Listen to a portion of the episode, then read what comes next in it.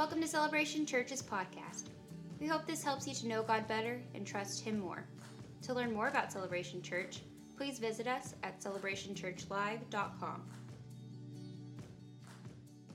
Now, we are in the second part of a series that we've just called Refreshing. And that's because God came that we might be fresh again.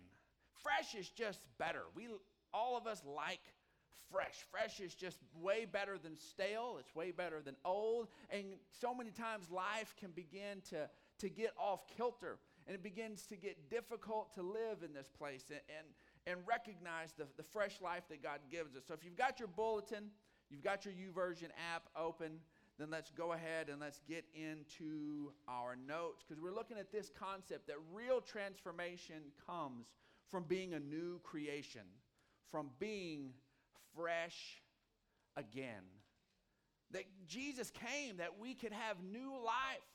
Let's look at 2 Corinthians 5:17. It says, "Now we look inside, and what we see is that anyone united with the Messiah gets a fresh start. It's created new. The old life is gone, a new life burgeons. Look at it. There's new life. There's new life. Look at the new and the fresh life that we have in Christ. And so many times we can begin to let our eyes drift back and see that there's still a fallen world, there's still problems, there's still issues, and we can begin to fixate on that. And man, what we fixate on, we begin to pull towards. But another thing is, is that a lot of times our inner alignment is going to show us and lean us where to go. So God came to do something different. He came to not just put some exterior boundaries on the outside of us, He came to do something fresh on the inside of us. Now, all of us have been there at some point in time where you have a car that alignment isn't quite right. You do the thing where if you let go of the wheel, it's going to pull to the left or it's going to pull to the right. Hopefully, it pulls to the right. Left is bad, that's into oncoming traffic. And so, if it's got to pull, let it pull right. And so, uh, anyways, and so if you relax, then you're good. So, those that fly know you, you, you trim the plane up a little bit. So, if you relax, you're not plummeting towards the earth, you're staying up in the sky.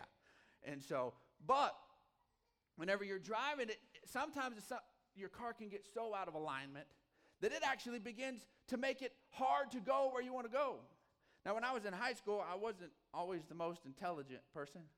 And uh, yeah, yeah. And so I was uh, on my way back from lunch.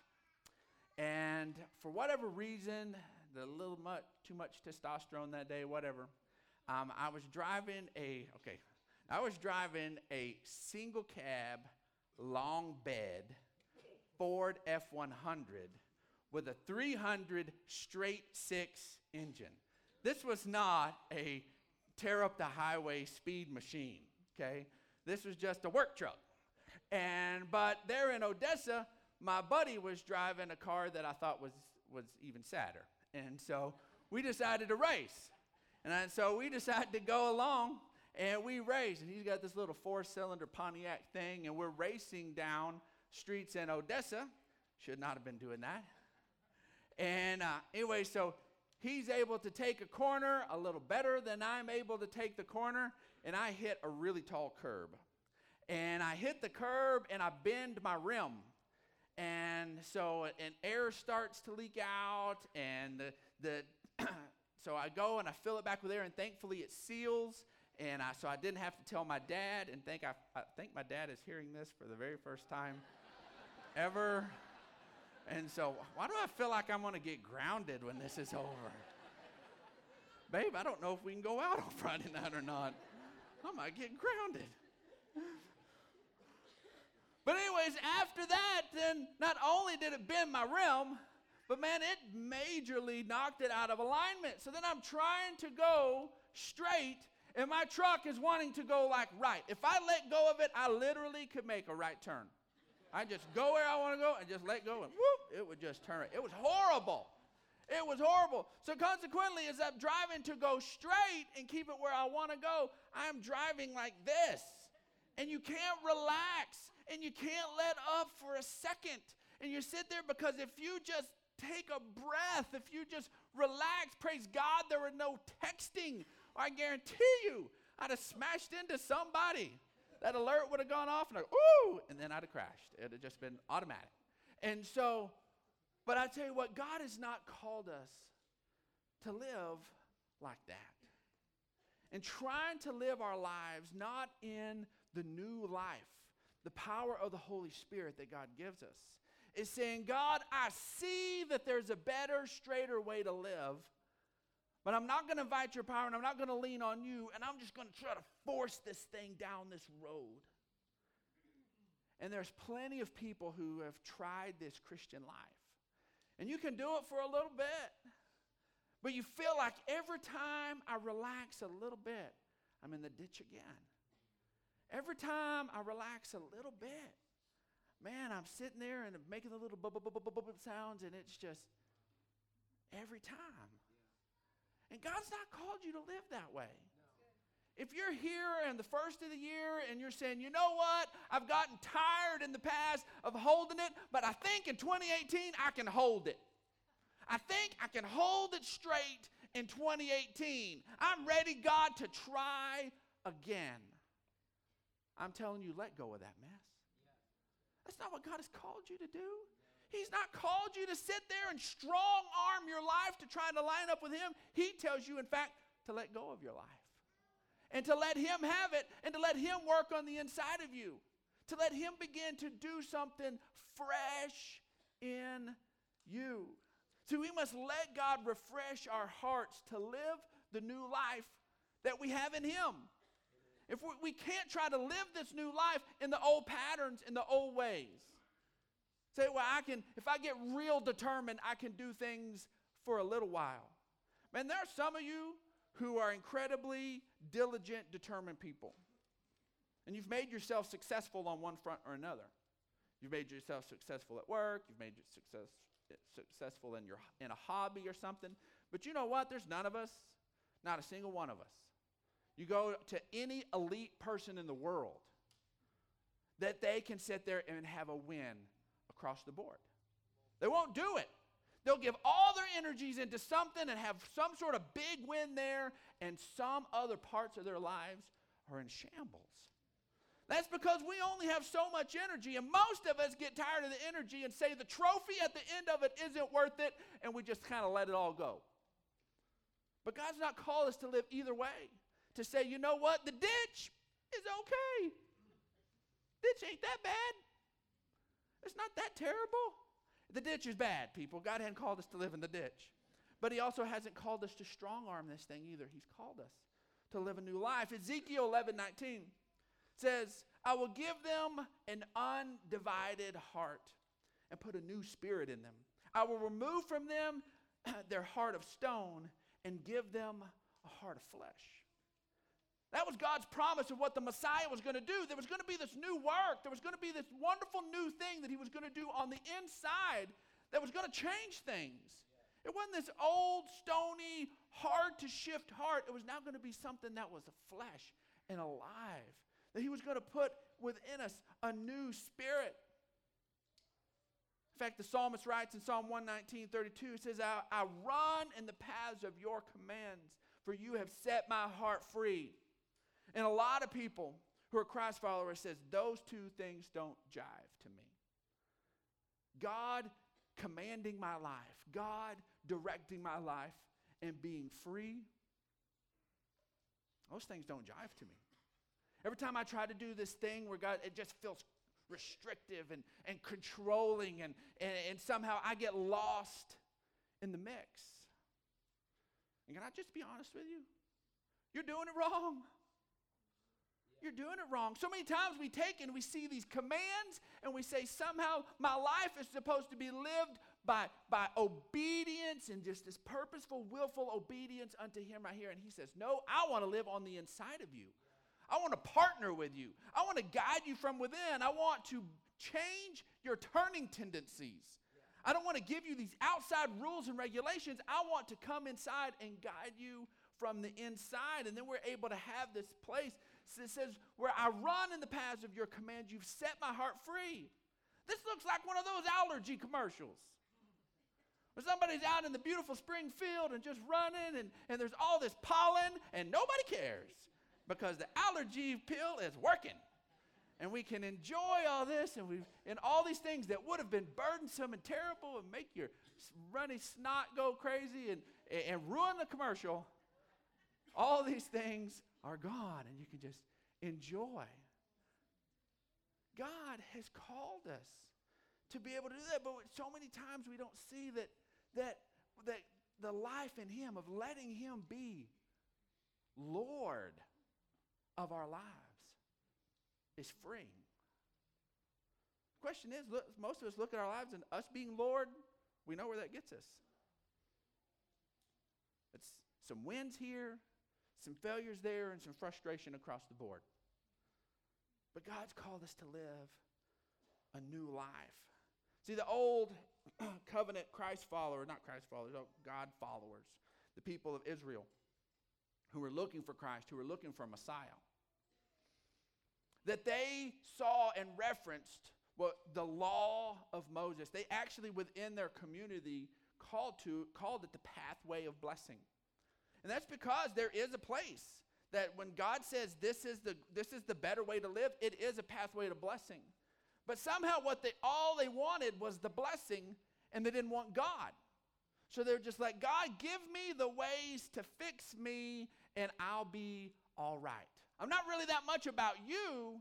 I just want the ways to fix me. And Jesus rebukes them. In John chapter 5, this isn't in your notes. Says, You study the scriptures diligently because you think that in them you have eternal life. These are the very scriptures that testify about me. Yet you refuse to come to me to have life. See, the scriptures are given to us to reveal God. And so many times we go to God so he'll reveal so the scriptures will be revealed. God's called us to use the scriptures to reveal him. It's about knowing him and trusting him and growing in that. Matthew 5 8 says, Blessed are the pure in heart, for they will see God. The message translation says, You're blessed when you can get your inside world, your mind, and your heart put right. Then you can see God in the outside world. We can see that He's at work. He hasn't left us alone. He's Emmanuel. He's God with us. He's guiding us. We begin to see through a different lens. And instead of just fixating on all the brokenness, we see the place where God is alive and at work and bringing some healing and some wholeness. So many times you get a bad wound and it begins to heal from the edges. And so many times the first thing you look at is you look that there's still a scab or there's still something there. And we forget that there are parts that have been healed. There are parts that aren't, aren't wounded anymore. And in, in our lives, we can begin to do that. God's healing power can be at work all around us. And all we do is fixate on the part that's still a little tender and still a little in process. So, we know which heart, the older the new, that we're living from by a few key things. And I want to quickly hit on these things. And one of the first ones is the words we speak. The words we speak will tell us if we're living out of the old or the new heart. Matthew 12, Jesus says, You brood of vipers, how can you who are evil say anything good? For out of the overflow of the heart, the mouth speaks. The good man brings good things out of the good stored up in him, and the evil man brings evil things out of the evil stored up in him. But I tell you that men will have to give an account on the day of judgment for every careless word that they have spoken. For by your words you'll be acquitted, and by your words you will be condemned. Our words are reflective of what's happening on the inside of us, of what heart we're living out of.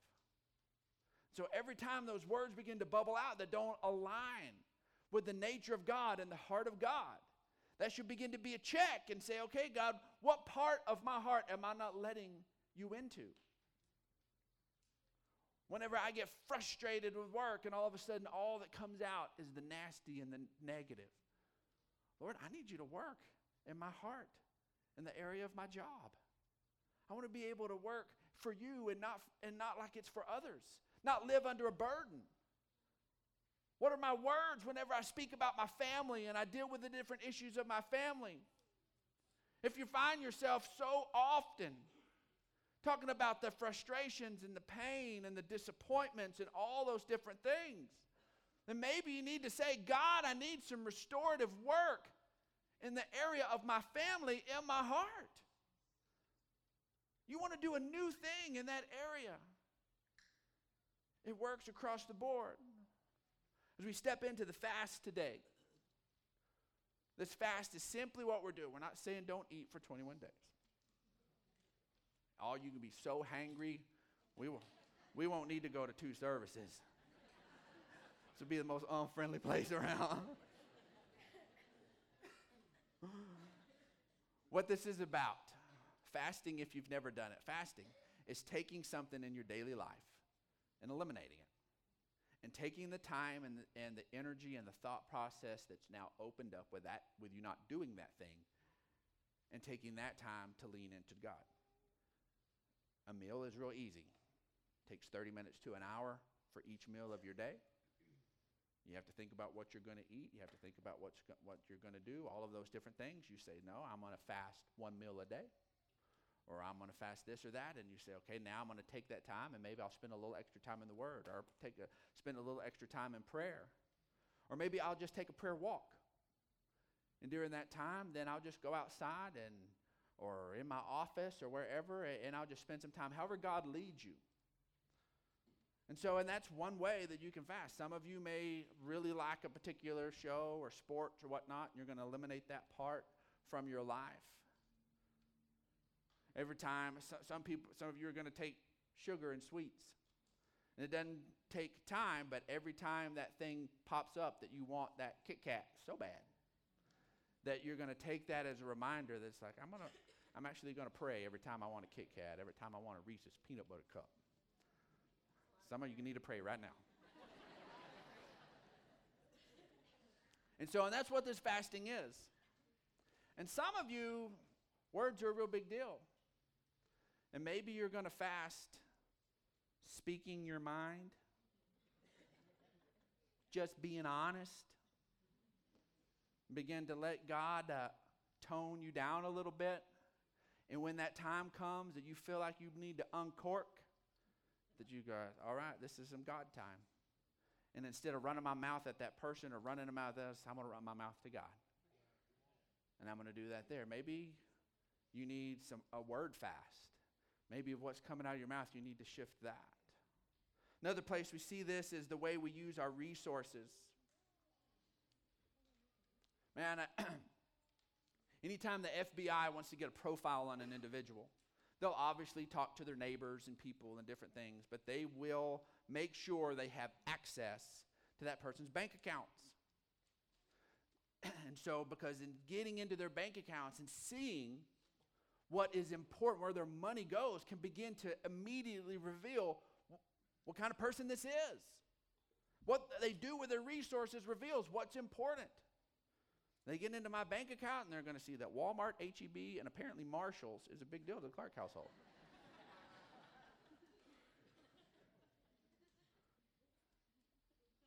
and now Lowe's, Lowe's Hardware.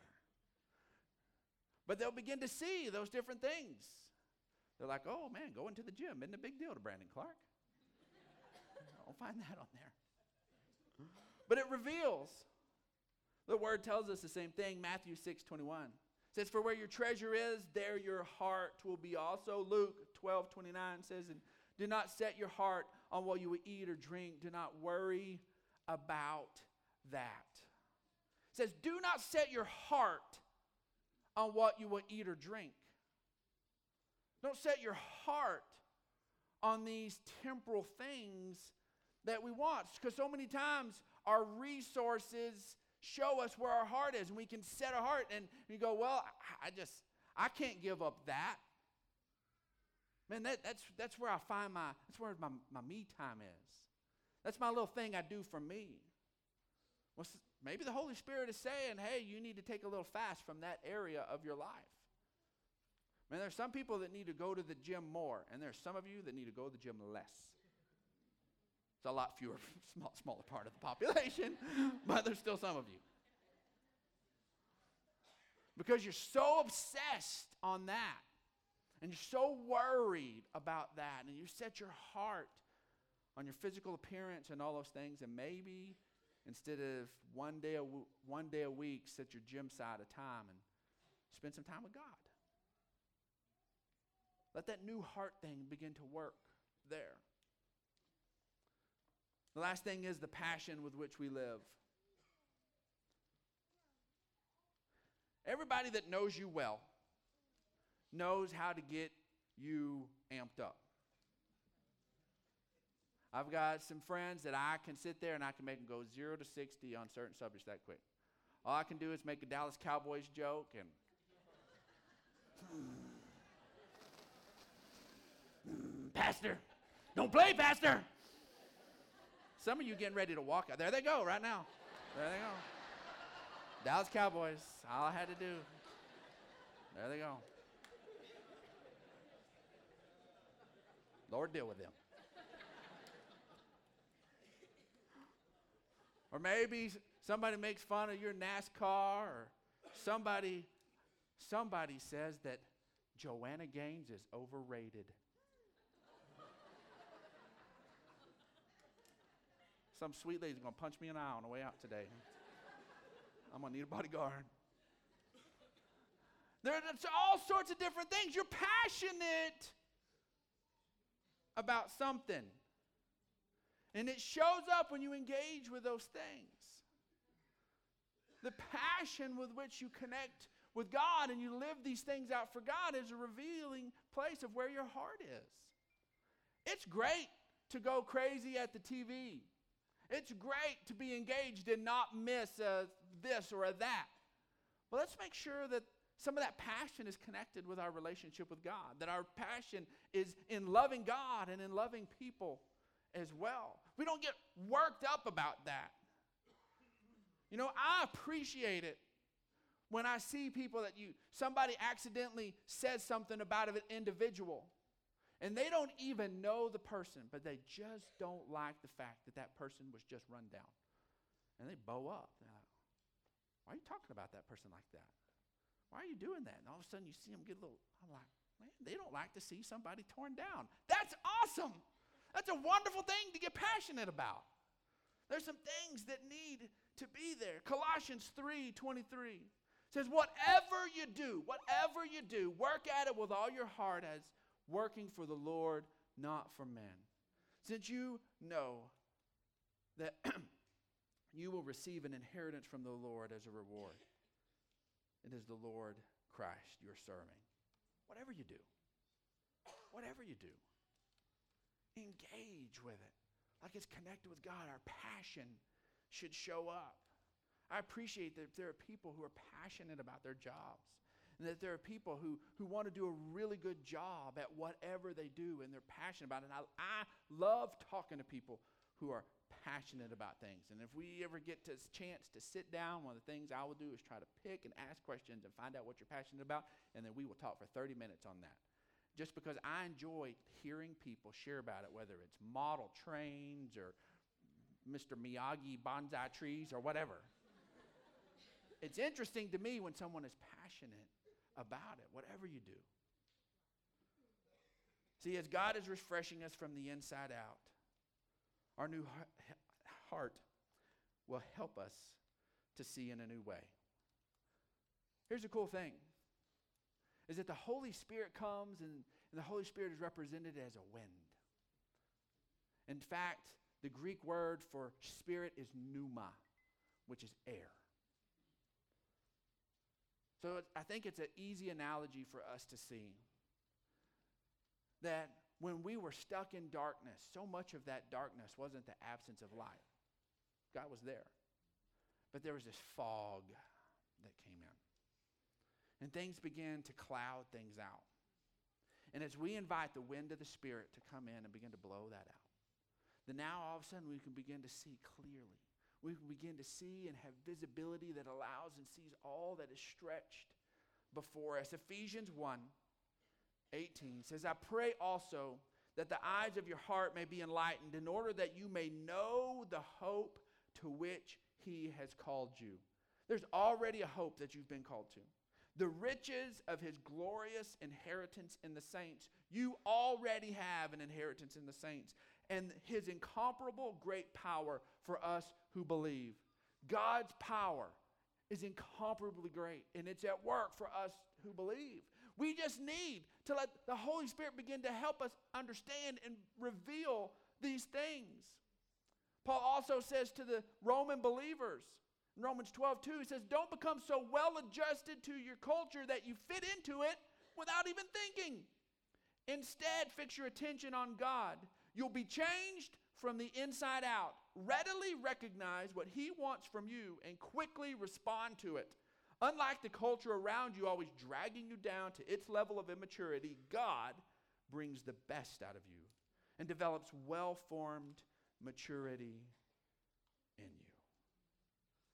And then Paul writes to his number one disciple, Timothy The goal of this command is love, which comes from a pure heart and a good conscience and a sincere faith. And some have wandered away from these and turned to meaningless talk. Folks, that new heart is a heart of love. And sadly, when he says some have turned from these and turned to meaningless talk, he's talking about, about Christ followers. He's talking about church people. That they've turned from love and what they have been left with is meaningless talk. And so many times, what we find out in the, the church world is meaningless talk because it is not wrapped in love. I pray that everything that we do is connected to love. Our bottom line today is as we operate by love, powered by a new. God wants that new heart to be what's in the driver's seat. Not you trying to strong arm things over and keep it down the center line, but letting the new heart guide you and direct you. See, fresh life comes when we let God do something fresh in us. Thanks for listening to this week's message from Celebration Church. We hope you'll stay connected by following us online. You can find us on Facebook, Instagram, and Twitter.